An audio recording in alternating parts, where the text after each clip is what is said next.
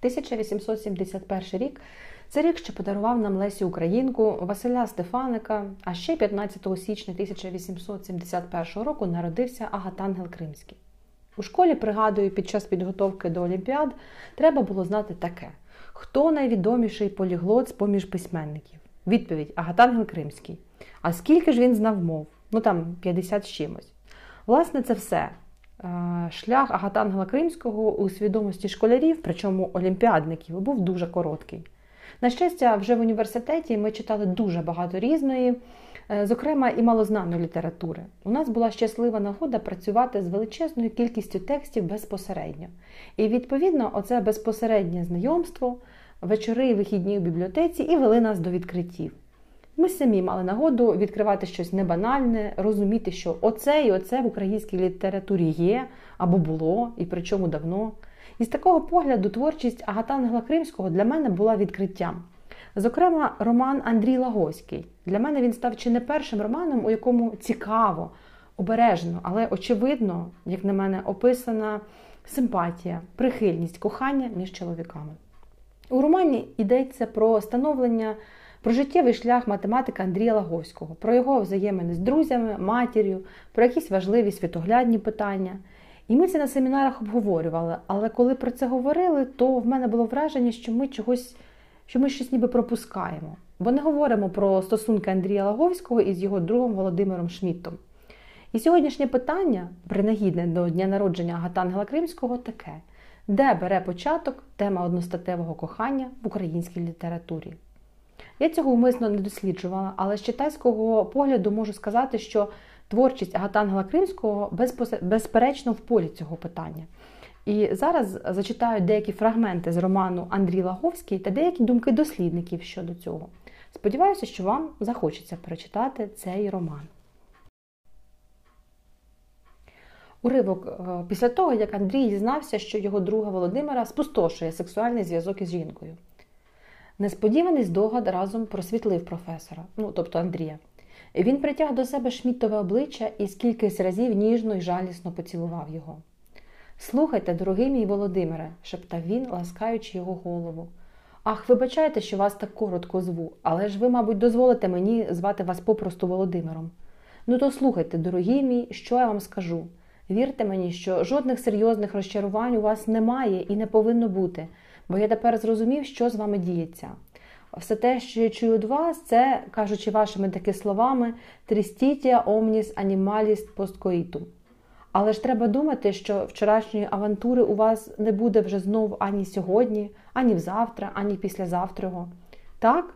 Ну, то в такім разі тільки ж простіть, що я зараз торкнуся грубого і цинічного пункту. Фізіологія каже, що із свого організму чоловік віддає жінці те в нім фізіологічно поновлюється за три дні. А коли так, то це якраз із вашого таки матеріалістичного погляду повинен бути і ваш лихий настрій за три дні статися гарним. Ви вже вибачаєте, що я вам плещу такі грубі тривіальності, перепрошував він Володимира зовсім наївно та й по-дитячому дивлячись йому вічі. Але справді, якраз отаке враження я виніс із цілої нашої розмови. І думаю тепер, що ваш оцей настрій не може тягтися довго, він тимчасовий. Та от ще моя рада вам. Ви вже й тепер своєю сповіддю наполовину очистили свою душу, а еге ж, еге ж, очистив, буркнув Володимир, перебиваючи його.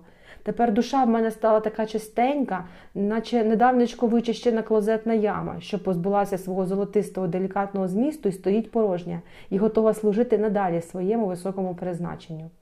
Лаговський розсміявся. Бодай вас, чого тільки ви на себе не наклеплете, лагідно дорікнув він. А ви далі вже не поганьте себе знову, тікайте від зносин із жіноцтвом, то все й буде гаразд. Далі Лаговський каже: чоловік, доки береже свою продуктивну силу, доти зостається свіжим, необесиленим. Далі Володимир питає: А що ви, професоре, е, знаєте про жінок? Ви їх знаєте? І Лаговський відповідає, що, мовляв, ні, у мене погане здоров'я. Далі розповідає побрехеньку, що в Талмуді точно визначено, скільки разів на тиждень чи на місяць, чи на рік кожна жінка сміє не те, щоб бажати, а попросту аж вимагати від свого чоловіка, щоб прийшов на ніч до неї. Ну так для купця одна норма, для ремісника друга, вченові рабинові норма один раз на рік, такий закон для здорового рабина, а для хоровитого жінок не треба. І далі йде там цікавий діалог про кохання платонічне і тілесне. І в підсумку Андрій Андрій притискає друга до серця, обціловує йому голову.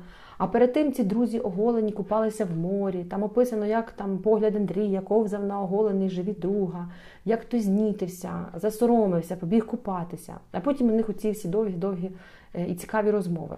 У всьому цьому багато недосказаності, звичайно, але водночас присутня така сильна емоційна і сексуальна напруга між друзями. Ем, от він він цей нюанс завуальований, але все-таки доволі, як на мене, виразно читається. Е, і чи прийнято було про це говорити тоді? А я ще думала, коли читала в університеті, що може мені якось і здалося оце все, що може там ніякого такого сексуального зв'язку і немає. Але е, тепер, коли я шукаю критику, перечитую, то бачу, що все-таки не здалося. Е, знаю, що є дослідження сексуальності Агатангела Кримського Соломії Павличко, там ціла монографія є. І е, цікаву статтю знайшла нещодавно Олександра Авербуха про гомоеротичні мотиви у творчості письменника.